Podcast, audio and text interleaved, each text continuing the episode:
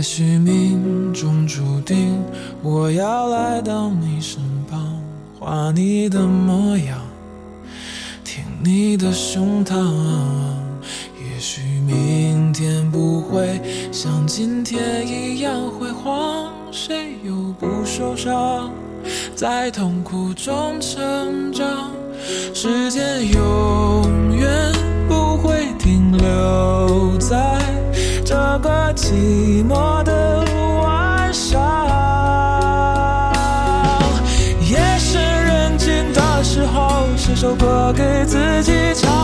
这样就不会感觉到没有你在我的身旁。爱是一种信仰，带给我力量，我愿为你而歌唱。也许思念不过只是对昨天的向往。当一个人在远方，他带来的更多是希望。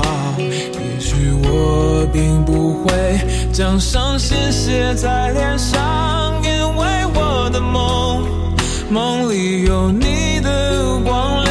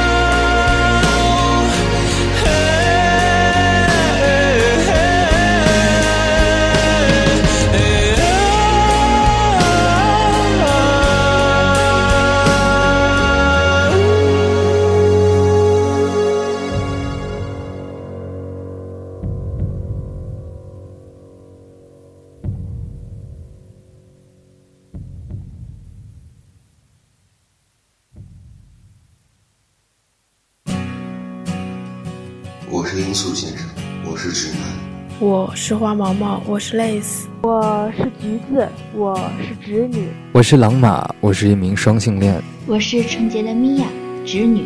我是奔跑着的小白，我是 gay。我是主播兔子 Mister，我是 gay。在爱里，在爱里，在爱里，在爱里，在爱里，在爱里，在爱里，我们都一样。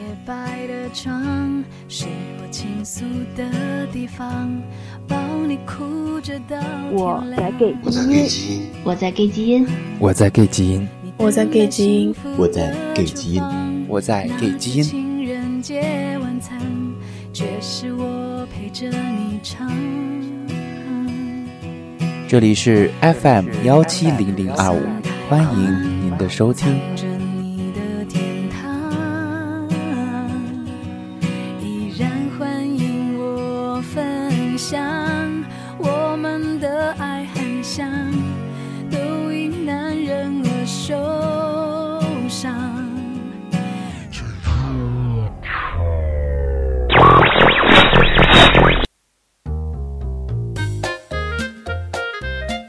无节操，无底线，聊聊圈子里的那些事儿。拆掉柜子，放下设防，一起分享你的故事。我是兔子 Mister，欢迎收听 FM 幺七零零二五，专属你我的同志电台，给基因。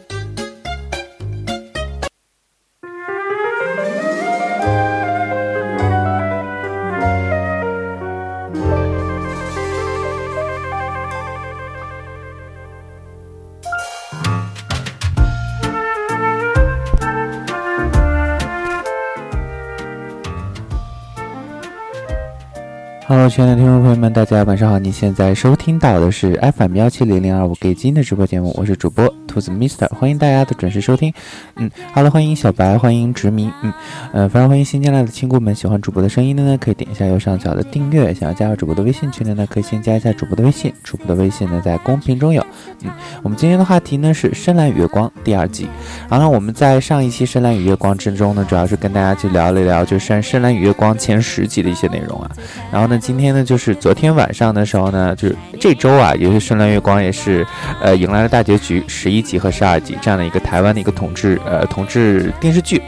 可是呢，这部电视剧呢，也是掀起了很大的一个话题啊。虽然说没有那个一年生甚至的话题大啊，但是觉得，呃，这部比一年生要引起人们的思考要多很多，嗯。然后昨天晚上看，呃，想必呢，就是昨天，呃，或者是说前两天看了十一和十二集的一些亲故们都了解啊，最后苏海清做出了怎样的一个选择？最后他们三个人做出了怎样的一个选择？还有最后苏海清的父亲做出了怎样的一个选择？然后呢，今天呢，就《深蓝与月光》这部剧呢，然后我们共同来聊一聊以下的几个话题啊。我暂定了有三个啊，第一个就是争同志反歧视，这是我们一直所嗯呃反复的去聊，反复的跟大家去探讨的一个问题，希望可以有更多的人可以理解和接纳。他这个群体，然后呢，第二个话题呢是出柜这个问题了，然后第三个话题呢就叫做幸福的额度了。然后关于这个幸福的额度这句话呢，是我昨天晚上的时候在那个，嗯，在看《深蓝与月光》的时候呢，有一位男主他说的这么一句话，就是品君说的这么一句话，就叫做，嗯。嗯，幸福是有额度的啊。如果我们两个人提前把它消耗光了的话呢，那这个我们两个人之间就没有再在一起的可能了。对，然后就说了这么一句话，大概的意思就是这样的。所以说，希望跟大家共同来聊一聊这三个问题啊。首先，第一个啊，就是我们要共同来聊一聊称同志和反称同志反歧视这个话题。其实我们之前无数次，我估计这个话题可能出现过三次，或甚至是四次，跟大家去聊这个称同志反歧视这样的话题了。然后呢，首先我觉得今天呢，有有必要去跟大家去聊一聊彩虹旗。然后呢，想必呢大家也都知道我这个直播封面啊，和我自己的直播封面就是一个彩虹旗，上面有一个呃两呃两只手比出了一个爱心啊。然后这彩虹旗呢，嗯，首先来说说它的由来啊，其实呃其实这个彩虹旗一开始的一个出现呢，就是嗯。可以说，现在的一个彩虹旗，它的标准呢，就是由红、橙、黄、绿、蓝、紫六种颜色组成的。然后，彩虹元素呢，代表着 LGBT 群体的多元化。其实，首先我们来说说这个多元化。其实，我记得我也是给大家。解释过 LGBT 和 LGBTQ 分别代表着什么啊？就是这个分这五个字母分别代表了什么？其实，呃，当海台湾的这样一个同志合法化之后呢，台湾也有开始去讨论，或者开始去，呃，就借这个电视剧，然后去讨论这个多元化家庭这样一个问题了，讨论这个性多元化的一个社会的这样的一个问题了。其实，嗯，这六种颜色分别代表什么意思啊？就是我刚刚去查了一下，但没有查的太完整啊。然后，呃，首先给大家。先说一说这个彩虹旗啊，一一开始呢是八色的啊，最后变成了六色。它一开始的八种颜色呢是桃红、正红、橙色、黄色、绿色、绿松色，还有靛蓝，还有紫色，分别代表了性、生命、愈合、阳光、自然、艺术、宁静、和谐，呃，还有精神。然后呢，其实呢，我们每次去看到这样一个呃同志游行的时候，都会看到彩虹旗，不管是参加游行的人的脸上画的呃画的那个迷彩啊也好，还是说参加游行的人披的彩虹旗，还是说参加游红的游行的人身上穿的一个彩虹色的一个衣服，还有他们嗯嗯各种各样的一个彩虹色的一些装扮。还有，我们经常也会发现，每次到了一个同志骄傲月，或者是到了同志骄傲周附近的这几天或者是几周的时候呢，都会有一些各大的一些社交网站网站呢，他们的这样一个图标的后边，logo 的后面呢，都会换成彩虹旗的颜色。其实每次我们在提到这个彩虹旗，提到同志骄傲月，提到，呃，希望嗯有到这样一个婚姻平权，或者是说让更多的人认识到同志的话的，嗯，会有很多人呢就会去嗯感到苦恼啊，因为我觉得可能在现在的话，在中国的这样的一个状态啊，就属于哇，今天人好少呀，嗯。我就继续说啊，为什么突然没有动力来讲了呢？算了，我就继续说。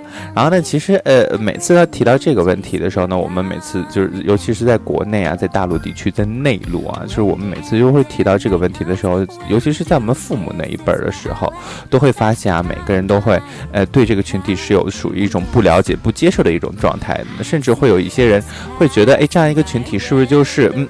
变态啊，或者是怎样怎样的，是是有一个病症在的，所以说很多我们我们在中国依然可以发现很多这样的一个新闻啊，就是谁谁谁被谁家的孩子被发现是同性恋了，然后就带他去治疗电击治疗啊，或者是请神婆啊什么的各种各样的一些特别特别不科学的一种手段。非常感谢安安分享了本次直播啊，我看到小白他说我们开小灶，嗯，好的，我估计我是被荔枝封杀了。你看那个安安分享了，我现在在线都是六个人在。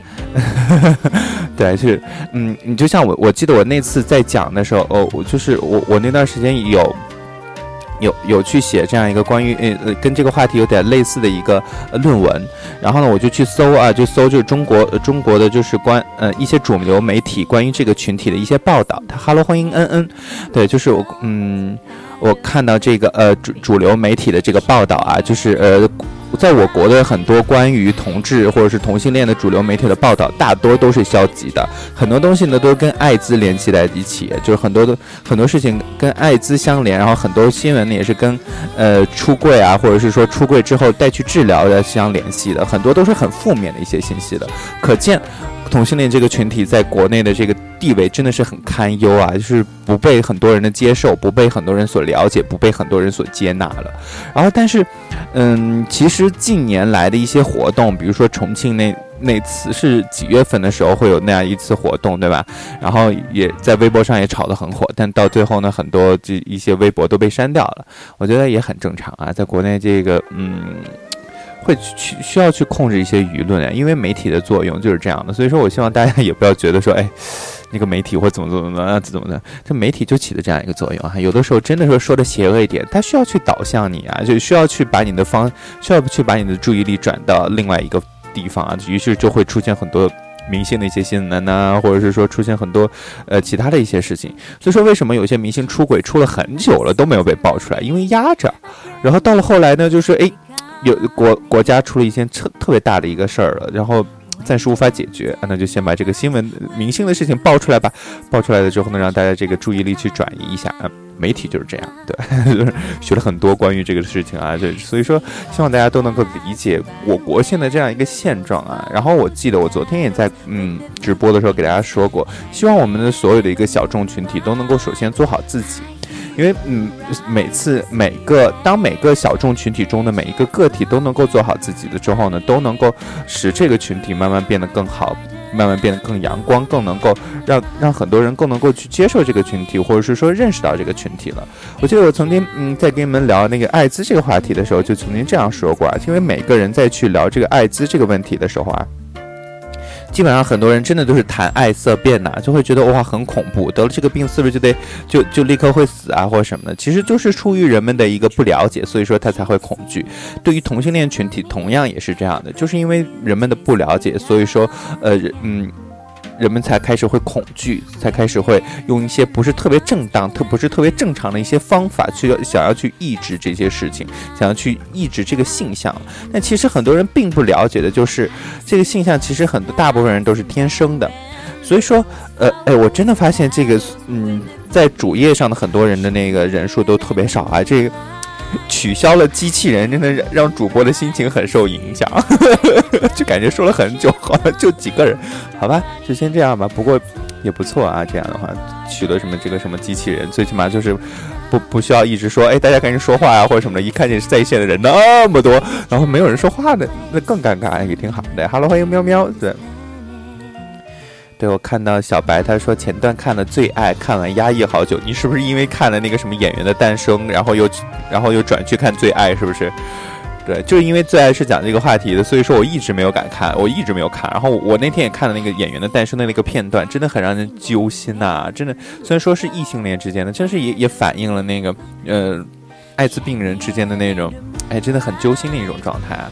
然后我们继续再根据这个深蓝与月光去聊一聊。从昨天晚上的时候呢，我们在呃不是不是昨天晚上，就是在十一集和十二集中呢，我们可以明显的去感受到啊，苏海清的父亲呢对他的这样一个嗯状态呢也是能够去接受了，就告诉他说，如果你真的想要去留下来，然后你去买自己的房子，我不是不理，我不是不能接受你，只是说希望你能够自己照顾好自己。看到喵喵说深蓝完结了，对啊，就因为它完结了，所以说今天呢跟在跟大家来聊一次，然后它所体现出来的一些话题，所能够让大家聊到的一些话题了。那最后呢，就是这个，嗯嗯，品君呢选择放手，然后放手的时候呢，他对那个，嗯。对对对，我们先先先来聊这个《称东吃反骑士》，聊聊了一半儿啊，然后呃聊聊了一多半，我们继续再聊，聊到第二个话题的时候，也正好能把这个剧情串出来啊，就是第二个和第三个话题的时候呢，都能把这个故事给串，都能把这个电视剧的一些剧情串起来。呃，我先再说《称东治反骑士》啊，其实我们每次提到同性恋的时候，我不知道大家就就是呃，我首先就问腐女，我也不知道现在在在线六个人哈、有多少个腐女，可能有两个吧，执迷和喵喵。首先提到同性恋的时候，你们脑海中浮现的第一个词是什么，或者是说第一个画面会是什么？对我看到小白他说剧透完我要怎么看？就是没事，我不会剧透完的，我只会说一些节点性的一些东西啊，就是重要性的一些东西啊，不会剧透完的，对对，嗯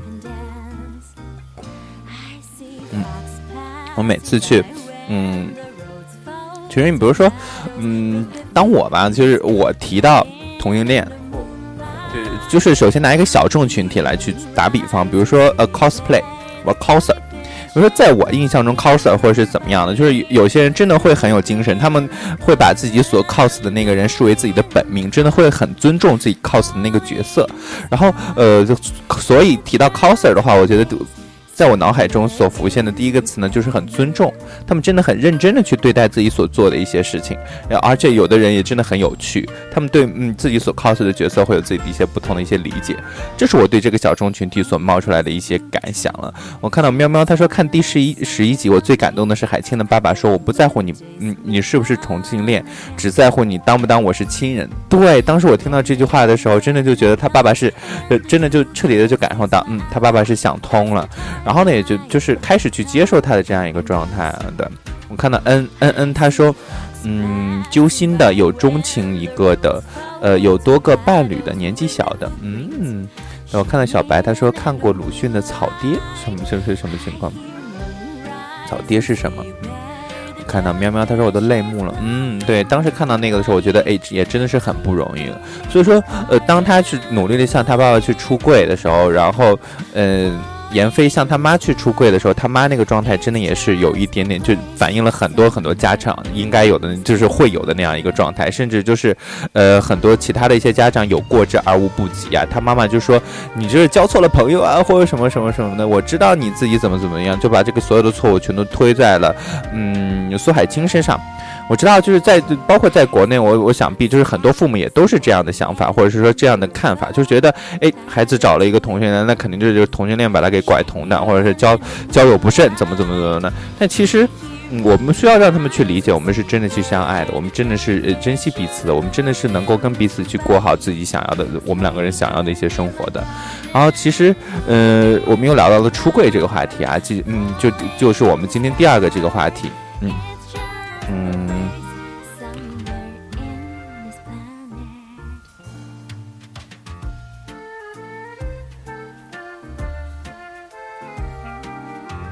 我们聊聊出柜这个话题。我记得我们曾经也聊过两次还是三次跟出柜相关的一些话题了。我们继今天继续再聊一聊，就根据这个《深蓝与月光》这部剧的，在这个剧的基础上，跟大家共同去聊一聊了。其实，嗯，每次提到出柜的时候，对我都会感觉有一点点揪心，或者是说有一些紧张。有看到小白他说人少，话题聊得好快。对呀、人少了之后话题就会聊得很快。就对对对，马上就说完了。不会啊，就今天，嗯。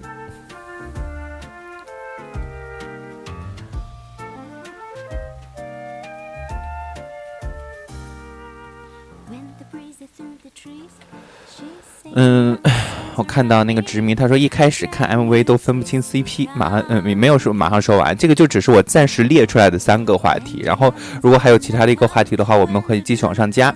我们先来看看这个出柜这个话题。其实我们哈哈喽欢迎，哈喽欢迎这个一串数字啊，嗯。然后呢，我们每次呢，就是呃，会聊到这个出柜的话题的时候，都会提到，呃，嗯，自己对于出柜的一些想法，也都会有很多亲故问主播，你会不会要出柜啊？主播你现在出柜了吗？主播怎么怎么样？就会有很多学生去问。然后就像我一直给大家所说，嗯，我也一直给大家说了我自己一个三个标准呢，就是，嗯，呃，我是，呃。我一直给大家说的我自己的一个三个标准，第一个标准呢，就是希望有一自己有了独立的经济基础。第二呢，有固定的伴侣跟伴；第三呢，跟伴侣有稳定的感情状态，两个人对于感未来的规划是相似的。然后我觉得在这种这种情况下呢，才能够呃选择去出柜，才能够考虑去出柜。然后很多人也会问说，呃会不会嗯最后被迫去结婚呢，或者什么的？我的答案肯定是否定的。就是说真的，父母就是把我赶出家门啊，或者是说就怎么怎么怎么样了，我真的就。不想要，还是不不要去出轨。我看到小白，他说我就差第一条了，嗯，加油。就是那个呃，天一呢，现在也是就是准备上大学了，对吧？所以说呢，到时候呢，你就可以去他大学的城市去工作啊什么的，对吧？就你们两个人可以就可以开始自己想要的生活了，这样的话就挺好的，对啊哈喽啊哈喽，欢迎大风啊，鸡蛋。对，刚刚你刚进来的时候呢，是一串数字啊。对，嘿嘿，我啥都有了，嗯，啥都有的，就祝你们幸福啊。对，可以说对于我我现在的我来说，真的是啥都没有啊，这三个条件一个都满足不了。所以说呢，希望先自己先嗯，能够通过接下来半年多一年的努力呢，能够呃，先让自己呢有一个比较好的一个经济基础啊，就相对来说比较比较嗯满足的一个呃。比较能够满足自己需求的一个经济基础，对看到大风啊鸡蛋，他说会是说不定你们后来居上，希望吧，对，加油加油，一起加油啊！对，看到小白他说你回来我们好一起面基，对，我回去我不回山西啊，估计我回去之后可能我也就回家待一待一段时间，然后就准备出去工作了。对对对，就像恩恩说的那样，就不会受制于人的经济基础啊。希望自己能够有自己独立的经济基基础，这样的话跟他们出轨的时候也有点底气。然后呢，有了稳定的伴侣和跟伴侣稳定的感情状态之后呢，也能够更加稳定的向他们出轨了。就告诉他们说，哎，你看我们两个人就是也照样能跟其他的嗯普通情侣一样过得很好，我们也两个人也能够像其他的普通情侣一样过得很幸福，我们能够经营自己一个生活。我看到大风啊鸡蛋他说。兔子主播，我想问你点私人的事，就是关于招募主播的事。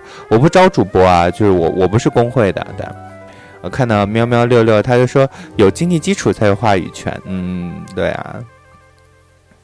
然后我们就再聊这个出柜这个事情。其实我觉得，可能每个人的对于这个问题的想法和看法都会是不一样。我记得我们第一次去聊这个话题的时候，是我刚开这个嗯直播不久啊，就就会有很多亲故去聊。我我至今还记得有些人的观点，有一个人的观点就是出柜要趁早啊，就是他。就是他们他们两个人的观点基本上都是这样，就是出柜要趁早，就是大家就一定要趁嗯呃在父母还年轻的时候，就是尽早的去向去父母去出柜，这样的话他能够嗯他们有能有这个时间可以去接受，有这个时间也可以让你去缓冲，毕竟你还在上学，他们也断了你的经济联系也是不可能的，对吧？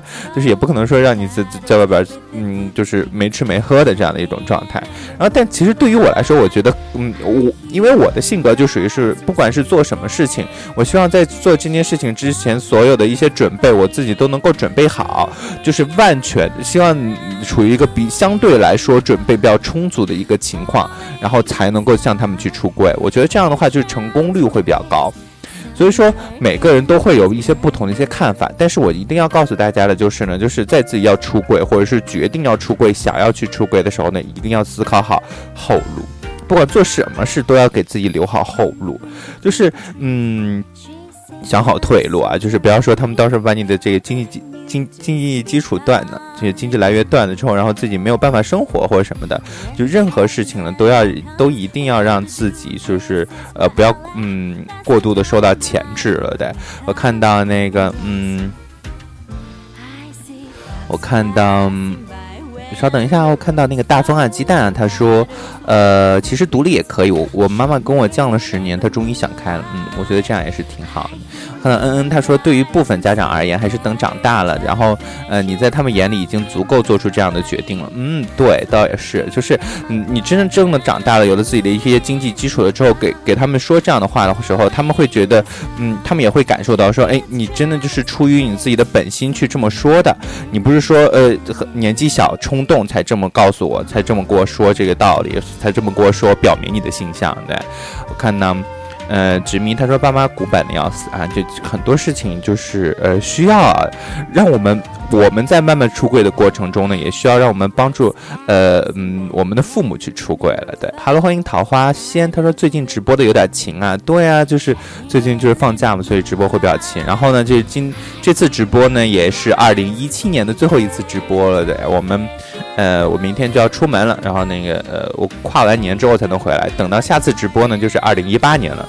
就是也提前祝大家新年快乐啊，Happy New Year！对，那嗯看到恩恩他说，就算他们持反对态度，也只能是反对的态度。对他们很多时候就也就就只能是反对的一些态度而已啊。就是我觉得我们每个人需要有自己的一些态度，需要有自己的一些想法啊，需要有自己的一些呃观点啊，需要去向他们去阐述，让他们慢慢能够接受了。对，好了，嗯，好的，灰灰淘淘，你要去，你去忙吧。你又去看电影，你这一天一天的看这这这电影不断，真的是，哎，我都好久没有去看电影了，是因为真的，到过年或者什么的时候，去去看电影真的就好，好无聊，好孤独，就算了，就很久不看电影，我就说算了吧，就等等他们网上出了之后我在家看，嗯 嗯，好，我们继续再聊今天的第三个话题啊，就叫做幸福的额度。呃，Call me by your name 啊，请以你的名字呼唤我是吗？哎，我我一会儿准备看这部电影的，对对对对，我一会儿准备看的。我们看完了之后呢，等明年的时候，我们来共同来讨论一下这部电影啊，Call me by your name，对，呃，挺很听说很好看啊，就可以去看一下，嗯。对我看到恩恩他说，但是如果你爱父母，理想状态中你还是要有一个相对温柔的态度，相对温柔的过渡。对，所以说我现在呢给他们的一个灌输就是，我肯定会很晚很晚很晚才会结婚，你们要做好心理准备。就是嗯，就就是先先给他们灌输说，我不可能那么早结婚，甚至是说我可能不结婚。即使结婚，嗯，说即即使结婚的话，可能也会有很多很多条条框框，对，很多很多不可能让他们接受的一些条条框框。所以这样的话，他他们对我结婚的这个，呃。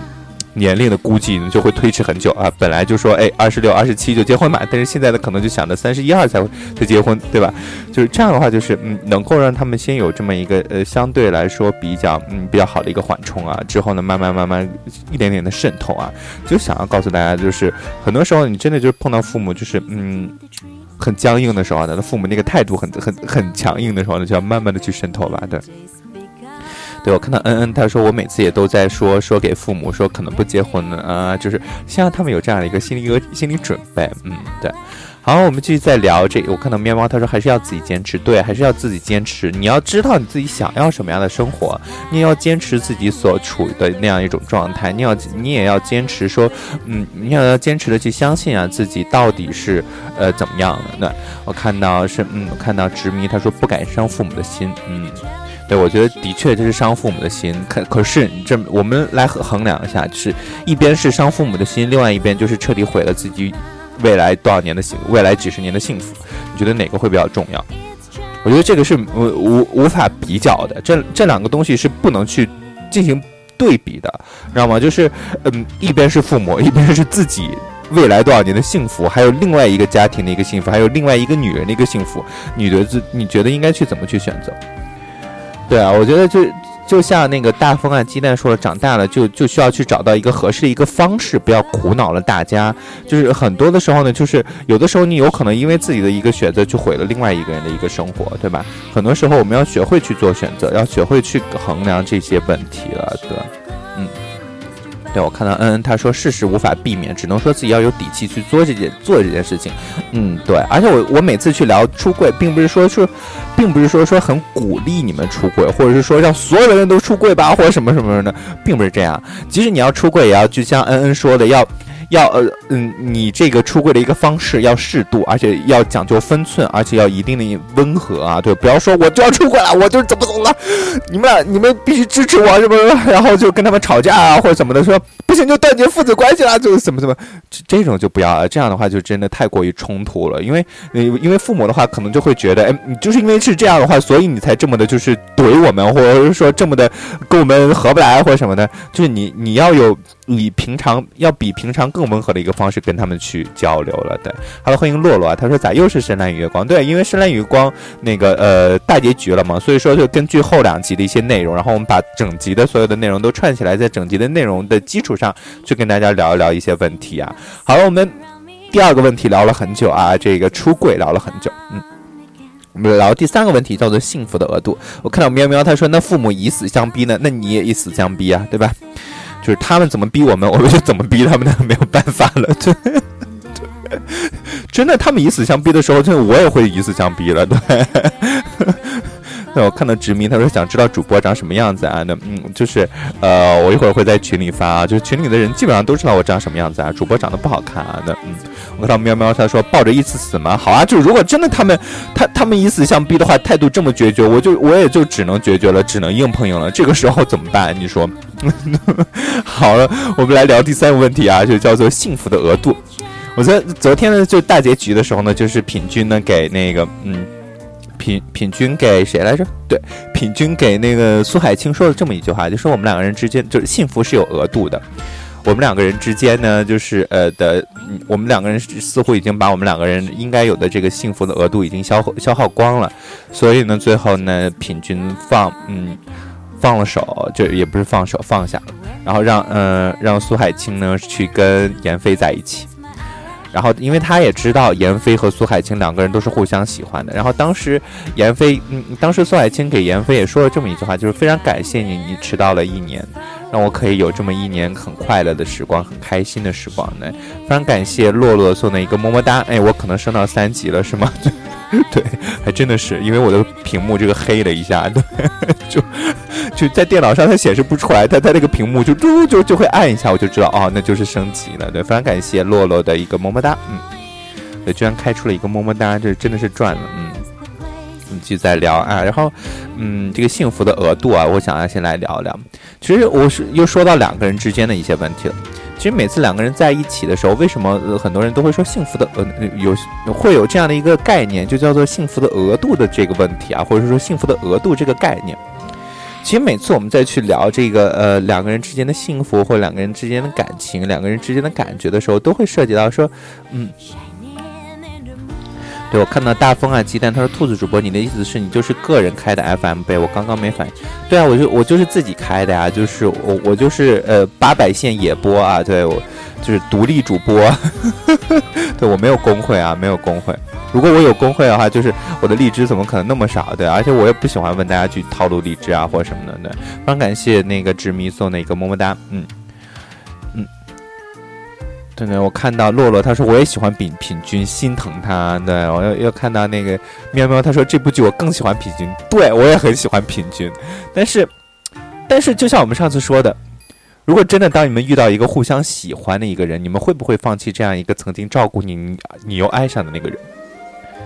就是这个问题，真的就是很很悬。就是很很玄乎的一个东西，也是很悖论的一个东西。非常感谢赤无两军士送的一个鸡腿儿，送的一颗鸡腿儿，对，非常感谢。就是，嗯，对，很纠结，对吧？很纠结。所以说这个时候，真的就是这三个人之间，真的就是剪不清理还乱，就是就剪不断理还乱，对吧？是离愁。对，恰似一一一江春水向东流，流，你知道吧？对，很多时候就每次就是当人们就遇到真正的去遇到这个问题的，你现实中真正的遇到这个问题的时候，真的就。嗯，难难搞了，对吧？我们看到大风啊、鸡蛋，他说别人的案件我们看看就好。对，就是但是看了之后，我们我们要去思考，就是他们在感感情中如何去处理这个感情的一些问题，或者是说如何去面对真正有可能我们某一天会遇到的一些问题了。还有就是在处理感情方面的时候，我们应该需要哪些技巧，或者说应该。应该怎样去认识到我们所处的这段感情了。我们继续来回到这个额度这个问题。其实两个人在一起时间长了之后呢，自然而然两个人之间的感情会变变，自然而然会嗯，自然而然会两个人的感情会变淡了。所以说，很多时候，我关于这个幸福的额度啊或者什么的，我想要先定义这个幸福。在大家看来，什么叫幸福？嗯，就是两个人在一起的怎样的一种感觉会给你带来幸福感？哎，我看到大风爱鸡蛋，他说身在其中，理智全无。对，当一个人真的身在其中的时候，理智全都没有了。所以说那天有位亲姑就跟我说，说兔子你真的很适合当什么情感咨询师什么的。我说，哎。我在去帮别人去解决感情问题的时候，可能会理智一点；我在给你们讲这些问题的时候，可能会理智一点。但是当我自己真正的去，嗯，处于自己的感情中的时候，一些问题还是解决不了的，我还是需要一些时间去解决的。然后，嗯，但是的确现在，现在比比之前要理智的多得多了。然后，因为我那天给一位亲故，就是很久没有聊的一位亲故，就是发了我之前发的朋友圈的那个跟我对象分手的时候给他发的一段话，就是给我对象发的一段话。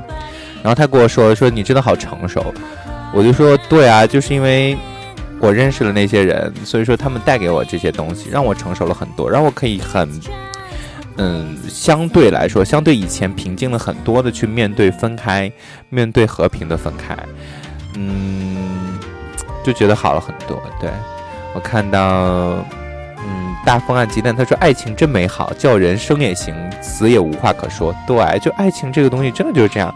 所以很多时候呢，我们不要过过分的执着于爱情啊。两个人，两个人真的相爱了之后，相互生活的时候，不要执着于爱情，慢慢把爱情转化为亲情，那样就好了。对我看到恩恩，他说每个人都会有一天时间独处，不是时时刻刻的黏，总觉得再喜欢，多数情况下可能喜欢安静的默契等等。嗯。对我，我也是特别特别喜欢跟另外一半能够安安静静的去相处，两个人能够有安安静静的默契，两个人不不需要很轰轰烈烈的或者什么的，这样的状态是最好的一种状态，我觉得。然后只有在这样的状态之下，两个人的感情才能够细水长流，两个人的感情呢才能够历久弥新了。这是我对我目前为止就对于感情的一个要求，或者说对于感情的一个期待了。然后我们继续再说这个幸福啊。嗯，关于幸福的定义啊，我觉得其实对我来说，什么叫幸福呢？就是，嗯，我挣的钱够我花，然后呢，我想，而且在我想买什么东西的时候，还可以花钱买。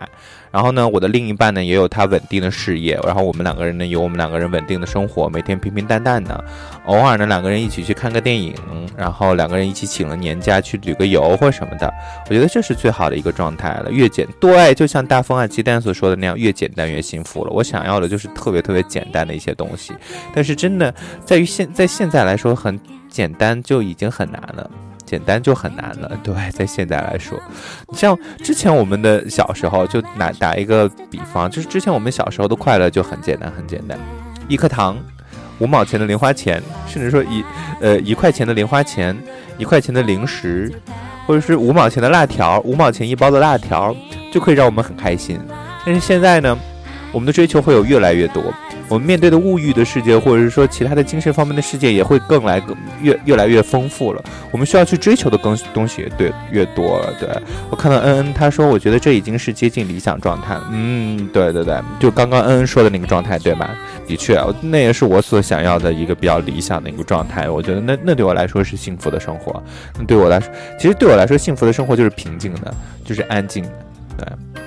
对，就像喵喵说的，小时候幸小时候幸福很简单，长大了幸福很简单很幸福。嗯，对，其实简简单单的去对待所有的事情不好吗？为什么就要勾心斗角？为什么就要跟这些人耍心思？为什么？可是没有办法，你不管是在职场中也好，还是说在跟其他人的一些交流中也好，你就是要有的时候真的就得耍点小心思。你没有办法，你就得去这样去做。啊。哎，我看看，嗯。我看看执迷，我看到执迷，他说个人比较粘人，吵吵闹闹的也不错，嗯，也行，但是不要不要戏太多啊。对我看到那个人不要太抓马啊，就是人太抓马了之后呢，真的就会把周围的人也搞得很很尴尬，你知道吗？不要过分的抓马。所以说很多时候就是我我觉得我有什么就说什么了，我喜欢什么就是什么，不喜欢什么就是什么了。所以说也不会过多的去掩饰，有的时候也不会过度的去掩饰自己的情绪，除非就是在工作中啊，或者是说在跟同学的去交流中，有的。时候会掩饰一下自己的情绪，但是其他的大多数时间基本上不会去掩饰自己的情绪的。比如说，尤其是在直播的时候啊，就是有的时候会 diss 一些人呐、或者说说或什么的什么什么的。那那的确是我真不喜欢，我就 diss 他呗，然后也觉得无所谓了。就但是我觉得，就像我昨天晚上在朋友圈里边发的，就是我有可能我也会因为我这样的一个性格，有的时候真的过分的直白了，而且有的时候也真的挺毒舌的。我觉得我有的时候也真的挺毒舌的，说话的时候就过分的直爽了，然后就所以说也会伤害到一些人。但是呢，这真的对那些人说对不起啊，就是我有的时候过分的直白，然后有的时候也会觉得，嗯。需要让自己去慢慢去改一改了。对我看到，Hello，欢迎小白啊回来了。看到大风啊鸡蛋，他说我和我的另外一半异地三年，所以我放弃了在北京的一切，来到他的城市重新开始。现在我们各自独立，周末他来找我，我们各自有各自的工作和社交，一切都非常好。都是成就是成熟了，知道该怎么去打理感情。对我觉得这样的状态就是很好的，就是我们因为我们彼此都有彼此喜欢的一些事情，我们彼此都有彼此想要去打理的一些东西，我们彼此都有彼此需要去面对的一个圈子，我们彼此都有彼此的一些工作需有自己需要忙的一些事情，所以说我们需要给彼此一个独立的一个空间。同时，我们两个人也需要有相容的两个人紧贴在贴合在一起的一个空间。我觉得这是正确的，我觉得这也是最平淡、最平静的一个幸福了。祝福，嗯，对，非常欢迎新加入的亲故们，喜欢主播的声音的呢，可以点一下右上角的订阅。想加入主播的微信群的呢，可以先加一下主播的微信，主播的微信呢在公屏中有。嗯，另外的话呢，就是嗯。想跟主播连麦的呢，可以随时来连。然后对我忘了开连麦了，对。想跟主播来连麦的呢，也可以随时来连麦了，对。祝福啊，那个呃大风啊鸡蛋，嗯，就是嗯见到就是很很很多幸福的情侣的时候，我真的都特别开心，就会露出姨母笑，知道吗？的，就是哎真的替他们感到开心，因为真的在这个圈子，本来感情能维护能维持很久就是很艰难了，然后能达到这样一个特别简单、特别幸福的一个状态，也是很难很难的了。敬就是呃祝福的同时也很敬佩，对，呃，Hello，欢迎空自许，嗯，阿姨笑，的，姨母笑，的，就好像腐女看到就是两两个长得好看的小哥哥在一起一样，就是会嗯会会去感到很开心呐，替他们感到很开心呐，或者什么的，对吧？对，看到嗯，他说我觉得我应该是相当忠诚那种，喜欢一个人呢，如果有了婚姻的承诺，只要他不变，嗯，对，Hello，欢迎。嗯哈喽，欢迎子物叔叔啊！对我看到空自许，他说已经忘记了是什么时候关注的。哎，这个小问题就不要关，就就不要想了，就管他什么时候的关注的呢？对，容许我愣半天的，好吧哈喽，晚上好啊，子物叔叔。我看到小白，他说之前我俩一直在纠结，为什么每次相见的快乐都要用离别的痛苦去承担？哎，为什么要想为什么要想离别的痛苦呢？两个人在一起的时光多么快乐，难道那些快乐不不可以掩盖掉那些痛苦吗？而且你这些痛苦是为了之后更多的快乐去做准备，对吧？因为毕竟两个人在异地，你们需要去坚持，或者说你们需要去承受一些这些东西，经历的越多，可能就会回报的越多了，对吧？嗯，对，我看，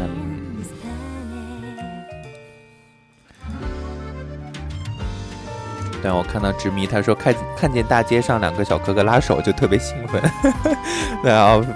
非常欢迎新加入的亲姑们，喜欢主播的声音呢，可以点一下右上角的订阅啊。想加入主播的微信群的呢，可以先加一下主播的微信，主播的微信呢在公屏中有。嗯嗯，我看到呃小白他说，因为我俩二月就一年了，到现在就一起待过四天，所以好舍不得分开。嗯。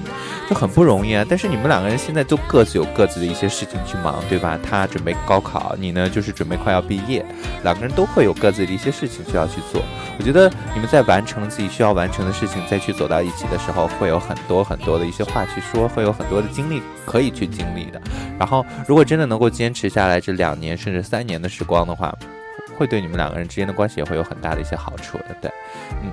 想加入主播的微信群，可以先加主播微信啊，主播微信在公屏中有。嗯，想跟主播来连麦的呢，可以随时来连麦。我们今天的话题呢，就是《深蓝与月光》的第二集啊，就是呃，在这个同志电视剧的基础上呢，聊一聊关于这个同志圈的一些问题。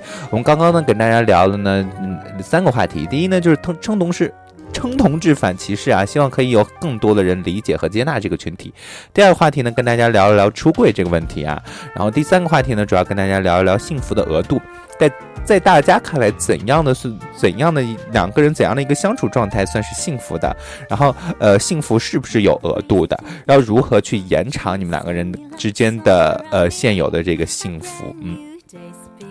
好，其实我们每次去聊一些这样一些类似的一些话题的时候，真的都会引起大家很多的一些想法啊、一些思考啊，或者什么的。非常感谢子屋叔叔送的一颗荔枝啊，两颗荔枝。对我看到小白他说上次分开时我俩在嗯躲在各自的回车上哭，哎，你们两个小孩子。对，非常感谢子屋叔叔送的一颗鸡腿啊！对，然后我现在，嗯，面对两个人离别，都已经哭不出来了，就只是就不是哭不出来，就是心里难受。我现在面对很多很多事情，真的就就都是心里难受。你看，我已经很久很久都已经不在直播里，就都不在直直播间里边哭了。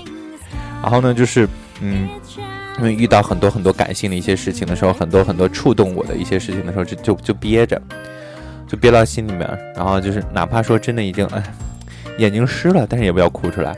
很多时候就是呃，看到小白，他说兔子长长大了，对，长大了，就是非常非常感谢张先生啊，对，嗯，给了我很多，对，留给我很多东西，我也学会很多东西，但是非常非常感谢，就是他曾经的出现呐，对，然后我昨天晚上，我昨天晚上删朋友圈。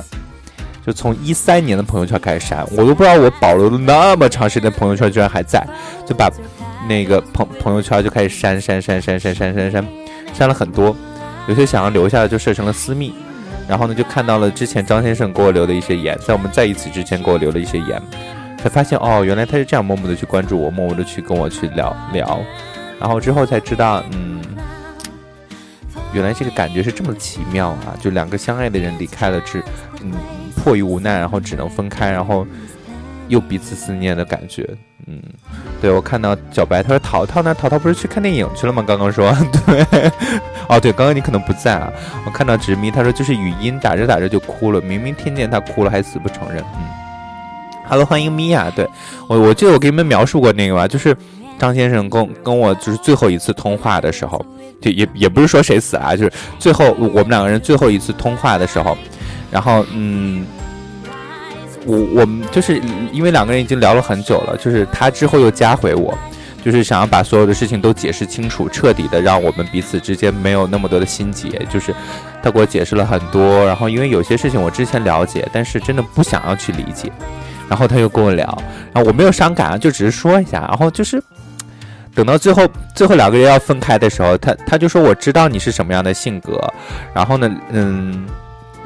我知道，这这次删了之后，真的就彻底，就是两个人可能就这这辈子都不可能再联系，就就不可能再见了。然后呢，呃，最后就一直等，一直在等，就是等什么呢？就是都舍不得挂电话，都舍不得去挂了语音，因为知道这次就是最后一次了。然后他憋憋憋憋了很久，我也知道他在憋什么，我也知，我也能够猜想到说他想要是说什么。然后他最后说了一句：“哦，我爱你。”然后我就说，嗯，我也爱你。然后就当我我听到那句话的时候，我真的就哭了。然后我就说我也爱你，然后就挂了。我觉得，当呃两个人在一起，可能最简单的就是这句话吧。可能两个人在一起最简单的就是，当你需要他的时候，他出现了，他就在。对，非常感谢执迷送的一个么么哒。对我看。我看到子屋说非常感谢子屋送的一个么么哒。我看到子屋他说我觉得恋爱太累，对，很累。看到赛无休他就说为什么分开呢？就是，嗯，因为他家里的一些事情啊，然后，嗯，他需要所有的精力，付出所有的时间和精力去解决一些事情。然后也需要荒废他的很多时间，然后他也害怕他的，因为他的存在会影响我的一些选择。他觉得我可以发展的很好，然后不想要说到时候我又去到他那个地方，然后因为他暂时离不开，因为他暂时离不开那个地方，甚至三年，甚至五年，甚至一一直都离不开那个地方。他现在家里所在的那个地方，所以说他怕我之后回去之后又跟着他到了那个地方得不到好的发展，然后呢也也考虑到这个，最后呢就决定说。两个人还是分开吧，然后就分开，呃，就是就这样就决定分开。然后我也觉得他也的确很累。然后嗯，我看到赛无休他说以后可以复合呀，对，就是很多人都会说，哎呀，就兔子你以后可以跟他去复合呀，等他把所有的事情都处理好。不会了，不会跟他复合了。对，嗯，我虽然这么说，但是心里边想跟他复合，但是又想的确，呃，因为我的一些个性啊，就是嗯。他是很他是特别特别暖的一个人，对，就是会对我特别好，然后他不会生气，然后我经常会耍一些小脾气啊或者什么的，然后也也的确会给他带来很多苦恼，会有很多莫名的烦恼，倒不如这样就过去了就过去了，就是以后应该也不会复合。虽然说还是想着他，对吧？就 有的时候还是想啊，就那个早上起来了又想着等他给我发语音，但是最后呢又突然想到了啊，两个人都分了好久了，对吧？看到小白他说兔子日常傲娇，对啊，就 我就日常傲娇的，所以说有的时候就就会经常，嗯，他摸不着头脑，嗯，对，那嗯。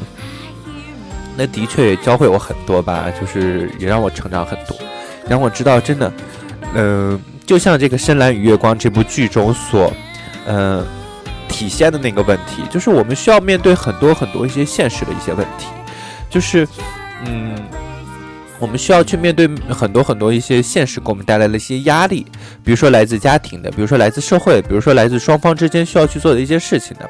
我不知道大家昨天有不是就是大家有没有看这个《深蓝与月光》最后一集啊？最后选择了，嗯，最后呃，最后这个苏海清还是选择就是跟闫飞在一起，但是呢，最后又选择呃离开去美国去读书，因为因为他知道他有他自己的梦想，他也想要去完成他自己的梦想，对吧？其实我最后我昨天晚上想了想，其实我也有我想要去完成的一些事情。如果我真的执着的去跟他在一起，想要去跟他复合，也许我有一些事情完成不了呢，对吧？也有这么去想，也也就这么去安慰，也就这么去安慰自己。对，嗯，对我看到大风啊，他说腹黑一定 CP 一个小白兔，对，腹黑的就不要来，就就就就不要来跟我那个。组 CP 了，对吧？我特别怕腹黑的人，因为我有的时候是我跟对方去交往的时候是不会留太多心眼的，就是，呃，我也不会跟他计较很多很多，我有的时候也会很直爽的，嗯。对，我看到那个子雾叔叔他说说深蓝色月光是深蓝与月光啊，是台湾的一部同志电视剧啊，就最近呢刚大结局，就是今天来跟大家去聊聊。对，说我刚刚说的又差点控制不住啊，对，现在啊，赶紧让自己控制住，然后缓过来了。对，也不知道，就希就是希望没有什么影响。我看到子雾叔叔他说兔子我腹黑不？你就天蝎座啊，你就是腹黑的呀，对。那我真的在荔枝上认识的很多人都是，都是那个天蝎的，不是子雾、子吉、子玉 三个子都是天蝎的，然后啪啪啪学长也是天蝎的。你说为什么这么多天蝎座呢？然后陈我爸好像也是天蝎的吧？我也忘了，我也忘了他是天蝎还是双鱼的了。哎，真的是你们这三个子啊，子什么子物子。子父，哎，子父是天蝎的还是巨蟹的？我忘了，我忘了子父是什么星座了，对吧？是不是？如果是子父是的话，对吧？对，你们是四个子都是了，对。天哪，这真的，哎，为什么天蝎我遇到的天蝎座的人这么多呢？子父啊，就是一个高中嗯高三的一个小孩，就是他上次上上次还是上上次有来，对，就是嗯，还跟我私聊发了一张他的照片啊，腹肌照，哎。也非常欢迎新进来的亲故们啊！喜欢主播的声音的呢，可以点一下右上角的订阅啊。想要加入主播的微信群的呢，可以先加一下主播的微信。主播的微信呢，可以在公屏中有啊，就是在公屏中有。加了主播微信之后呢，主播可以嗯告诉大家，嗯可以邀请大家进入到主播的微信群啊。我看到那个嗯大风啊，鸡蛋说自己是暖宫啊，嗯谁信？对，那小白他说陈我爸今天还播来着，和和以前不一样了。对，陈我爸和以前不一样了，对是不一样。有不一样吗？我也没有感觉到哪里不一样，但可能那个声音还是那样吧。然后他的那个笑声还是那样，可能我没有没有过多的注意他直播的内容啊，因为我去听别人的直播，我我不会注意他们内容，我只会注意他们的声音啊，因为他们内容谁的内容有我的内容丰富，对吧？然后就是这么的骄傲，对。哎 我看到大风啊鸡蛋，他说不信我就冲到你家打你，来呀，八千多公里，你来呀，对，嗯，哎呀。我真的佩服我自己啊！刚刚都还想哭，现在都成这样了，笨。哎，好了，今天 大家聊了这么多啊，在深深蓝与月光的基础上，然后第四个话题呢，就是想要跟大家就呃，给大家说一说这个年末啊，又到了新的一年了，就希望大家在在新的一年里面能过得很好，然后呢，都能够呃完成自己想要完成的一些目标，对，然后去做好自己想做的一些事情，能够能够跟自己喜欢的人能够在一起，然后呃已经有对象的呢，能够两个人能够继续的甜甜蜜蜜的，能够特别好的维护自己的感情，然后呢。嗯，其实我觉得在过去的一年之中啊，我我也是真的经，虽然说生活总体来上算是比较平静，因为就是在上学嘛，但是中间也是出现了波澜，出现了遗憾，就是呃，非常非常感谢那些出现在我生命中的人，然后也非常感谢一直在收听我电台的你们，非常非常感谢你们啊，就是因为。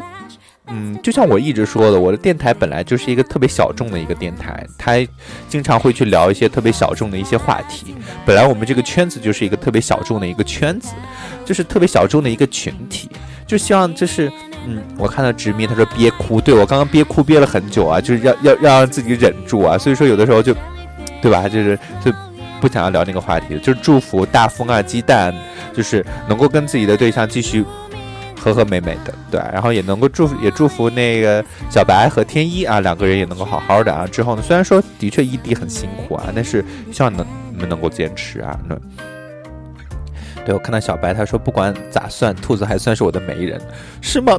好吧，就最起码我们直播间成了一对儿，对吧？对，最起码我们直播间成了一对儿，挺好的。对，继续努力啊！就等明年的时候就成上两对儿，对吧？就是，嗯，就是呃，最好了。对，就是我一直在在私底下去撮合一些人，但是没有什么成效。哎，真的是够了。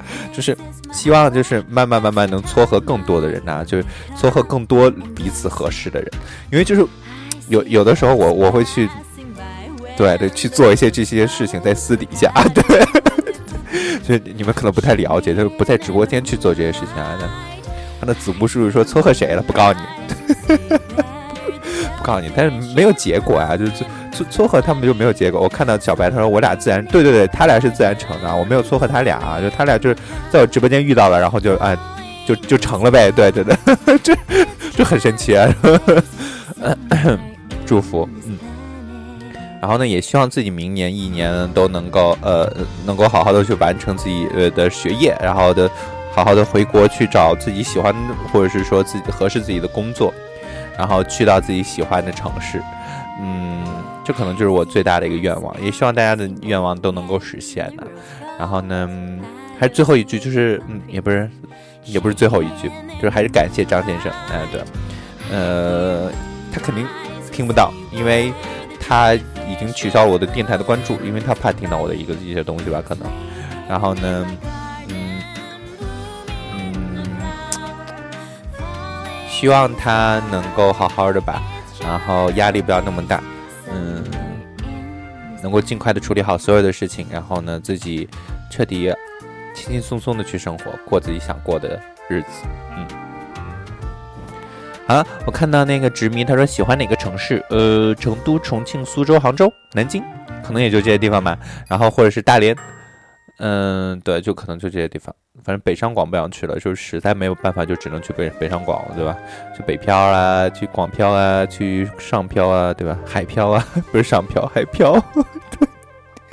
我看到大风啊，鸡蛋，他说去苏州吧，就看吧，就看哪有合适的工作，然后就去哪。嗯。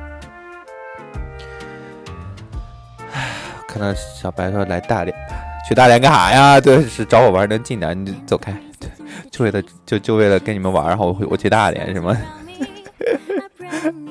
对我我最想去的就是成都或者是重庆吧。对，就是嗯，看情况看情况。嗯，我看到大风啊鸡蛋，他说别别去东北冷死了。其实其实我想去稍微偏北一点是吧？因为我想我想去一个地方就是能够四季分明的。我特别特别喜欢冬天，我很喜欢下雪。就每次下雪的时候，我真的整个人都能疯了。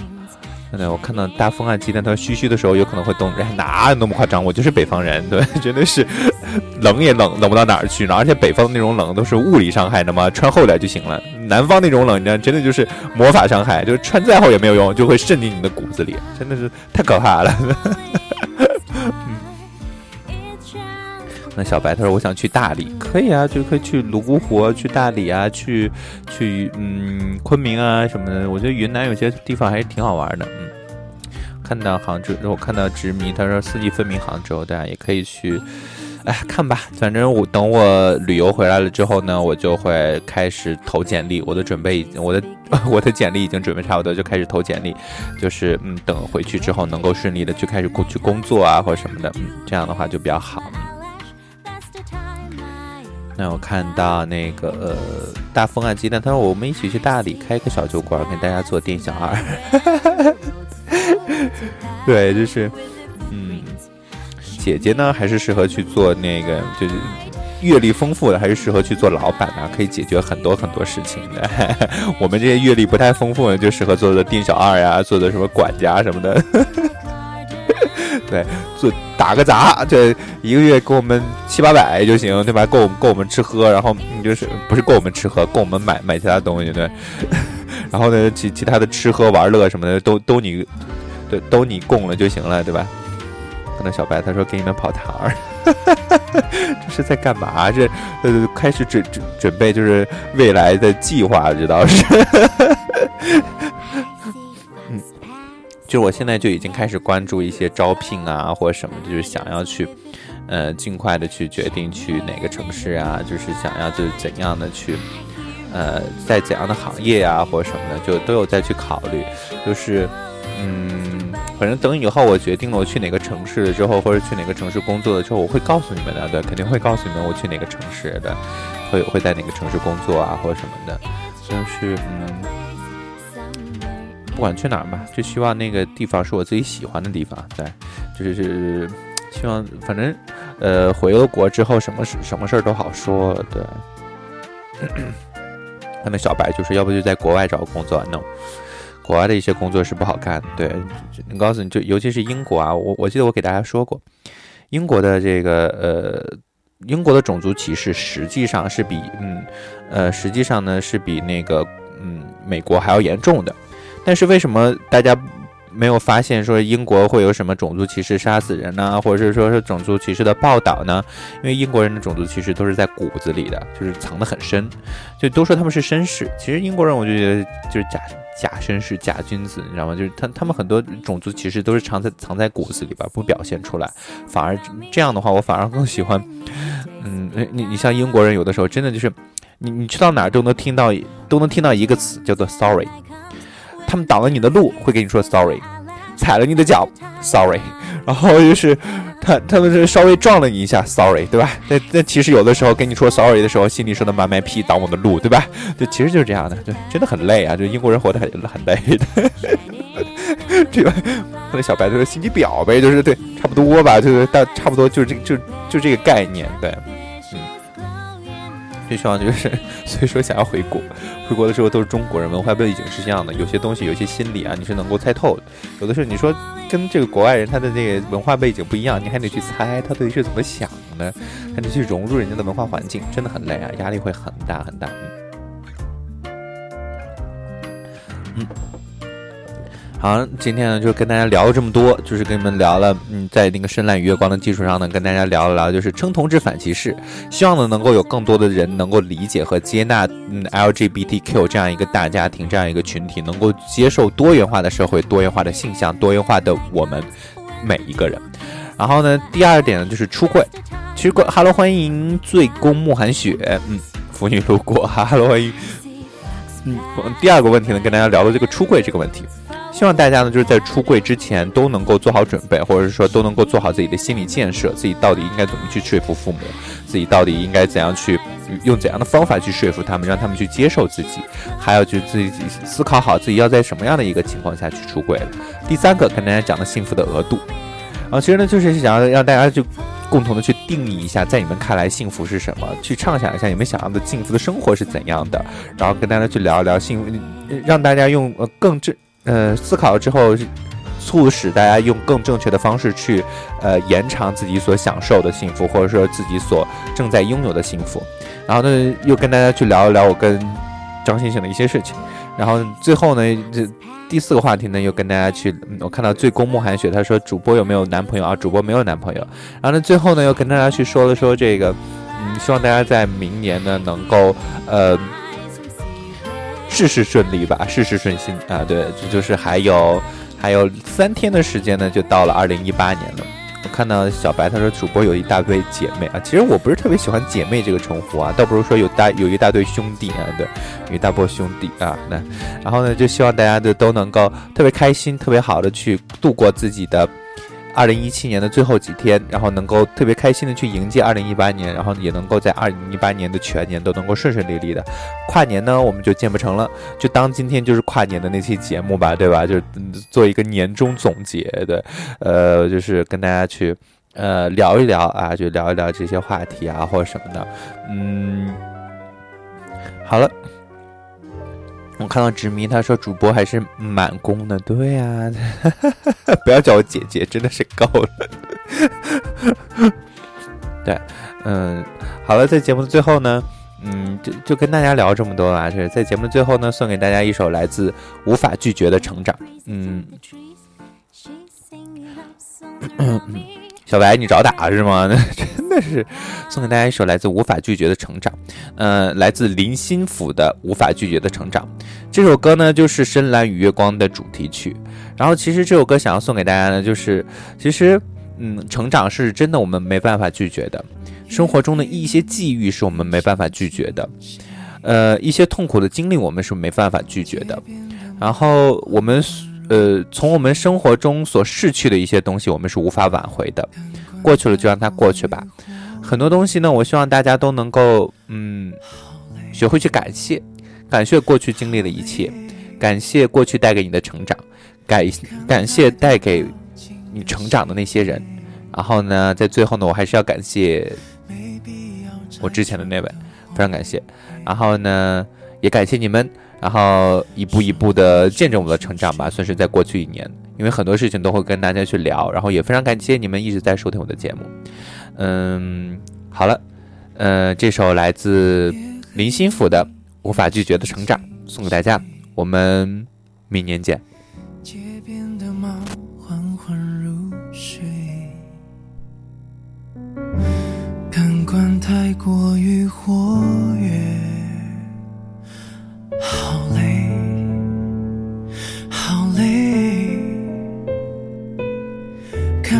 多靠近的细节，没必要拆穿的谎言。生活处处喧嚣，人人自醉。思念一个人是最美的，离别已经习惯，不需要安慰。长大的秘诀，当你发现那些迷恋已经不再迷恋，寂寞的人什么都说无所谓。反正爱从来没有一种绝，长大的体会，你没办法拒绝。